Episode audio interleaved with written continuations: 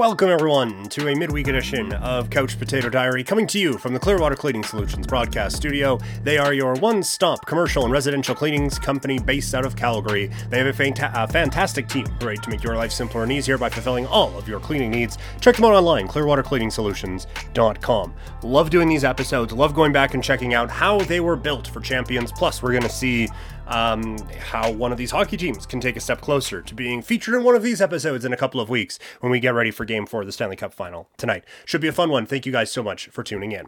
So, uh, the NBA finals are done. The Golden State Warriors are champions. This is a podcast that could have been running at any point over the last, uh, well, at, at many points over the last few years. But once again, we are in, at my, as Mike Breen said, in that familiar spot with the Golden State Warriors on top. So, let's get into how they were built. I always like to see because one of the things you know I like to talk about on the show is team building. I-, I, love to see how the good ones are built. And I've said before, there's more than one way to win in any league. I know a lot of people say, oh, well, you have to follow the Team X model, whether it's you have to get in big three in basketball, whether it's three true outcomes in baseball, or it's, oh, well, you need the Boston model of a big whatever in in in in hockey. Um, and in football, it's oh well, you can't pay your quarterbacks. You need guys on rookie contracts. That's the only way to win in the National Football League. All that's bullshit. There, are so many different ways to win, and so.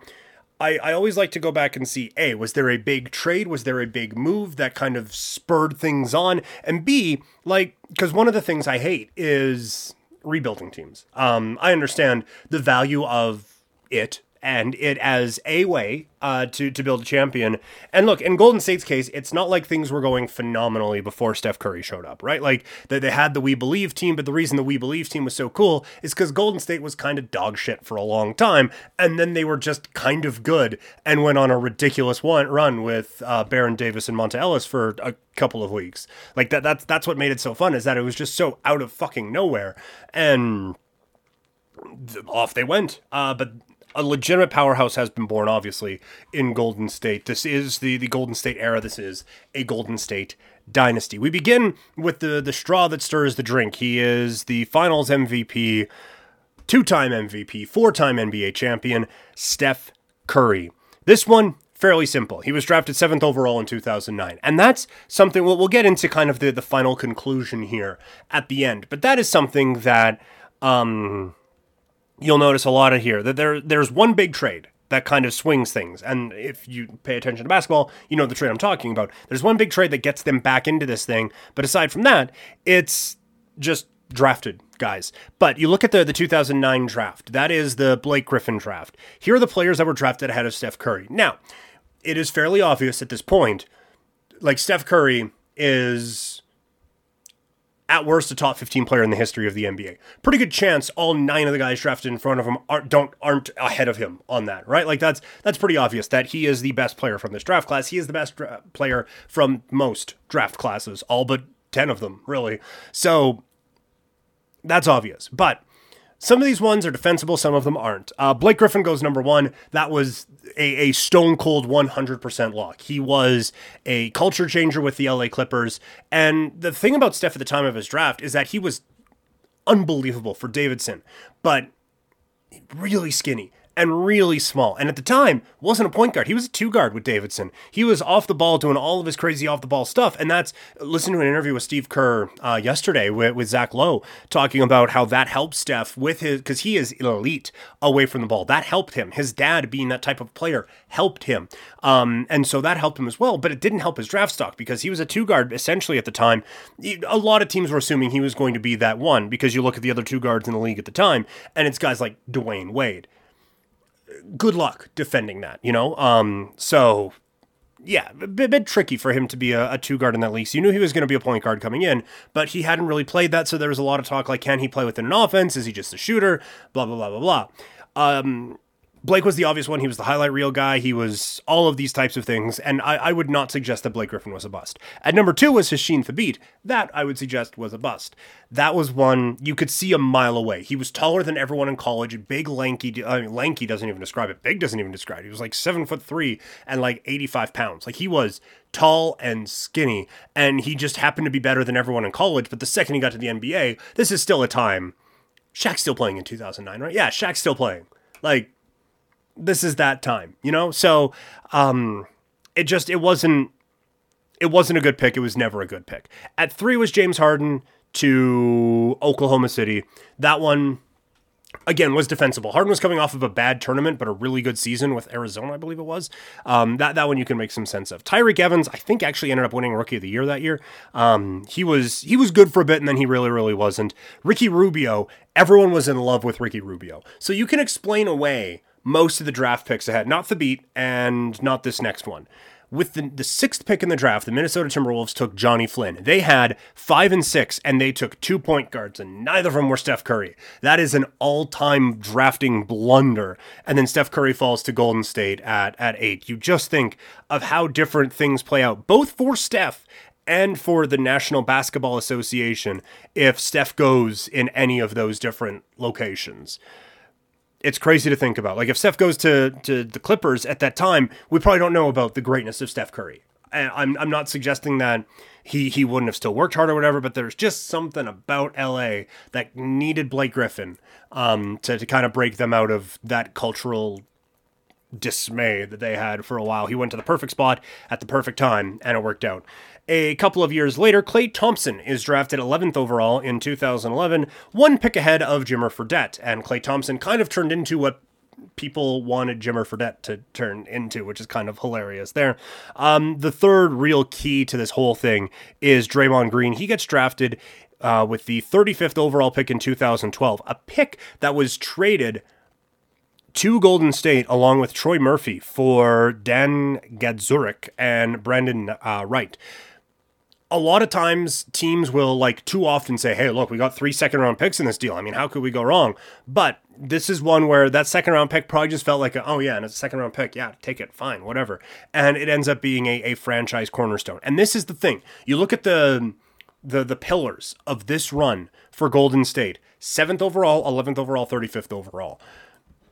Now, Steph Curry turns into one of the greatest players of all time. You need you need superstars. You need difference makers. You get one at seven there. I'm fairly certain the seventh overall pick in tomorrow's NBA draft isn't going to be Steph Curry. I feel pretty confident in saying that. But this is how you can build these dynasties where like sometimes you get these like I, I, think Portland has seventh overall in the NBA draft. They're a team that could really use that type of a guy. Um, 11th isn't supposed to be a game changer. 35th is barely supposed to play in the league, but when you have quality drafting, you can go on runs like Golden State did. And now the big move. They acquire Andrew Wiggins along with a 2021 first round pick that turns into Kuminga and a 2002 second that turns into Miles McBride that they eventually used in a trade for Kelly Oubre, which I don't necessarily think helped them out a ton. Um, Oubre leaves, maybe they, they benefit from some salary cap or at least luxury tax. They're, they're never going to have salary cap relief in Golden State team spent four hundred million dollars on this championship, but they um, that they at least get some luxury tax relief that maybe helps with a couple of the free agent signings here. This in exchange for Jacob Evans, D'Angelo Russell, and Omari Spellman this is where you can kind of go from Kevin Durant to Andrew Wiggins, and this is the brilliance of this turnaround from Golden State. Durant is obviously on his way out. He wants to get as much money as possible. He also does a solid for Golden State. They do a, a sign and trade, and instead of just a, oh yeah, we'll give you Dragic and a young whatever, that they get Andrew Wiggins, and they kind of need to to make contracts and everything work. Um, or sorry, they get D'Angelo Russell. Um, to, to be able to, to make contracts and everything work. It's clear from the beginning D'Angelo Russell isn't going to be a fit in Golden State, but it keeps the asset of Kevin Durant at least alive a little bit. You're able to flip him for two pieces of a championship team. Kuminga, not a huge one, but at least part of something. And then you get Andrew Wiggins, who this team does not win a championship without him. And again, this is, it, I, I hate the term, but this is asset management at its finest. This is okay, we have Kevin Durant. We are not keeping Kevin Durant. Can we get anything for him? D'Angelo Russell, not phenomenal for us, but he'll be great for someone. Fine. And then going out and betting on the talent of a former first overall pick, mwah, chef's kiss. It all works out perfectly. That is also kind of trusting in your culture a little bit too. That is trusting in Steph Curry and Klay Thompson and Draymond Green and the culture that you have established to be able to either A, yeah, let's give it a shot with D'Angelo Russell. Let's see if it fits. Klay Thompson's hurt. We'll give it a whirl. It doesn't work. We accept it doesn't work. We will move on. D'Angelo Russell wants to go play with uh, with KAT. Sure. Give us Andrew Wiggins back. It's not working there. Cool. Awesome. We think now with the skill set Andrew Wiggins has, combined with our will to win and our winning culture that we can turn that around and it worked out for them in spades. Uh, jo- Kuminga is the seventh overall pick in 2021 after that trade as well. The other pieces of the championship puzzle jordan poole 28th overall in 2019 uh, kevon looney 30th overall in 2015 that ends the draft portion. So again you look at where they're drafting because obviously they're very good. Kevon looney solid championship minutes for this team, 30th overall. Jordan Poole, one of the better six men in the league. Um, looks like he is going to be a real guy. 28th overall. I'm not saying every 28th overall pick can be that. I'm not saying every draft is going to have a dude around at that point that is going to turn into something. And I'm not even saying that the Golden State Warriors don't miss. Lord knows they have. For sure they have, right? Um, they might have recently with James Wiseman at number one overall instead of uh, LaMelo, but who's to say? The point is, you don't have to just like completely tank to rebuild things. You can build that. You also don't have to go out and like, okay, well, random old dude, yeah, let's go. You can find guys in the draft. You have to s- supplement them with older guys, and you excuse me, have to get the right guys, and that's what they were able to do. Otto Porter Jr. signs this offseason. Andre Iguodala, who, by the way, he is, I, I already marked it down. That is a trade tree to look at this summer because um, he was part of a four team trade and a three team trade at different points in his career that were absolutely bonkers. It's the one that uh, sent Dwight Howard off to the Lakers. He was involved in that trade, going from Philadelphia to the Denver Nuggets. Like just a, a couple of wild trades in in his time. But he signs uh, Bjelica, who didn't do a lot in the finals, but he was a really good piece for them at different points in the regular season. He signs as a free agent as well. And then uh, Gary Payton Jr., as the season's about to start, he signs October 19th. So, what are the lessons we can learn from Golden State? Obviously, the simplistic one is hey, if you can get a Steph Curry at seventh overall, that really helps. Same with Milwaukee last year. Yeah, if you can get Giannis in the middle of the first round, that's going to help things out a little bit. But you look at the, those two. Giannis was not a sure thing. That's why he was around in the middle of the draft. And it helps that he grew three inches. For sure it does. But he doesn't turn into the monster that he turns into without that culture there. Same thing with Steph Curry. He is a scrawny little dude out of Davidson who can shoot pretty well. But the first couple of years didn't go well. And it sounded like he could have been in that trade that sent Monta Ellis to Milwaukee for Andrew Bogut. Instead, um, it is Ellis who ends up getting shipped out, which broke my heart. I loved Monta Ellis. But uh, he gets moved on to Milwaukee. Bogut comes to Golden State, and a dynasty really forms at that point. But again, it is the the winning culture that is set in Golden State, and it is uh, again a credit to Steph Curry for turning himself into that guy. Klay Thompson, 11th overall. Draymond Green, 35th overall. Poole, 28th overall. Kevon Looney, 30th overall. The point is, don't tune out of the draft. Um, but those late picks matter.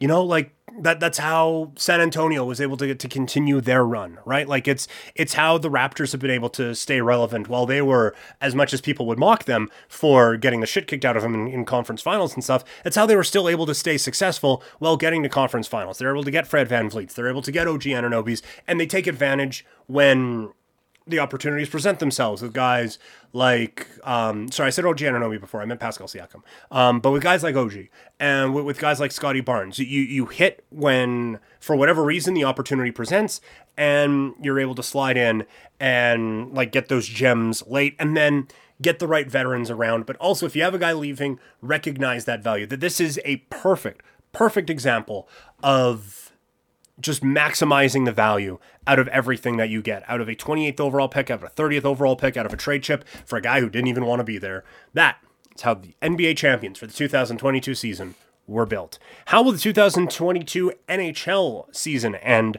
Tonight goes a long way to figure that out as Colorado takes on the Tampa Bay Lightning. A couple of things as we get ready for this game tonight. First, I'm going to be on Game Over Finals after the game is done. Myself, Audie James, the band is back together. Uh, we're going to be breaking it all down bit happier times than the last time he and I chatted. Um, the main thing from this game, because we can talk about everything. We can talk about like, oh, Kucherov, Stamkos, this. We can talk about MacKinnon, Rantanen, and that. If Makar and Toews are stuck four again, Colorado's not going to win this game.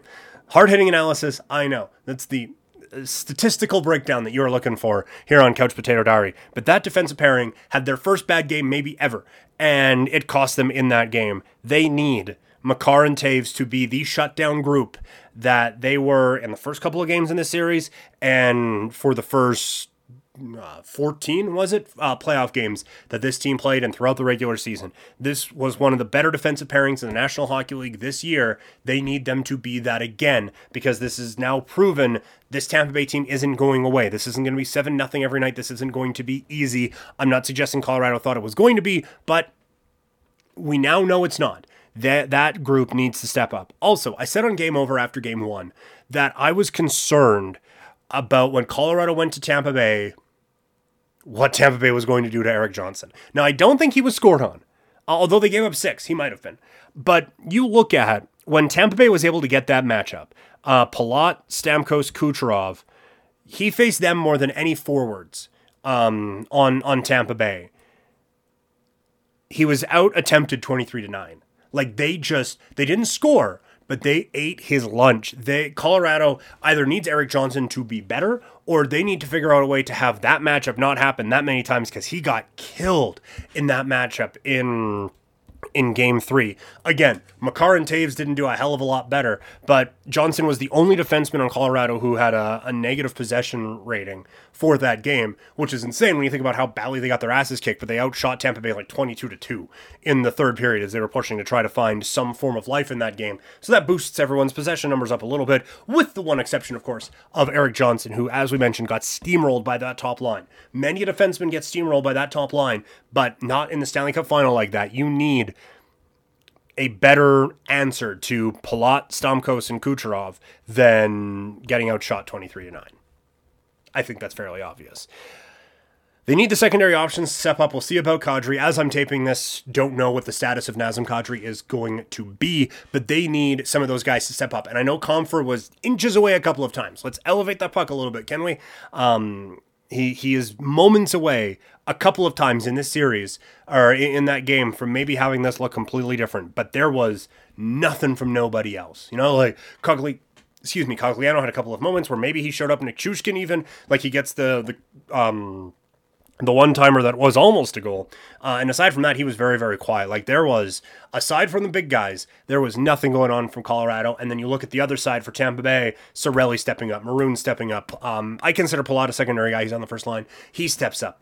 You have all of these depth guys stepping up in ways that Colorado's depth was stepping up back in Colorado. They need these guys on the road now to to improve their games. For Tampa Bay, it's tough to pick many nits on on that performance. They were phenomenal. It sounds like Kucherov's going to be fine. Vasilevskiy was excellent. They need him to be that again.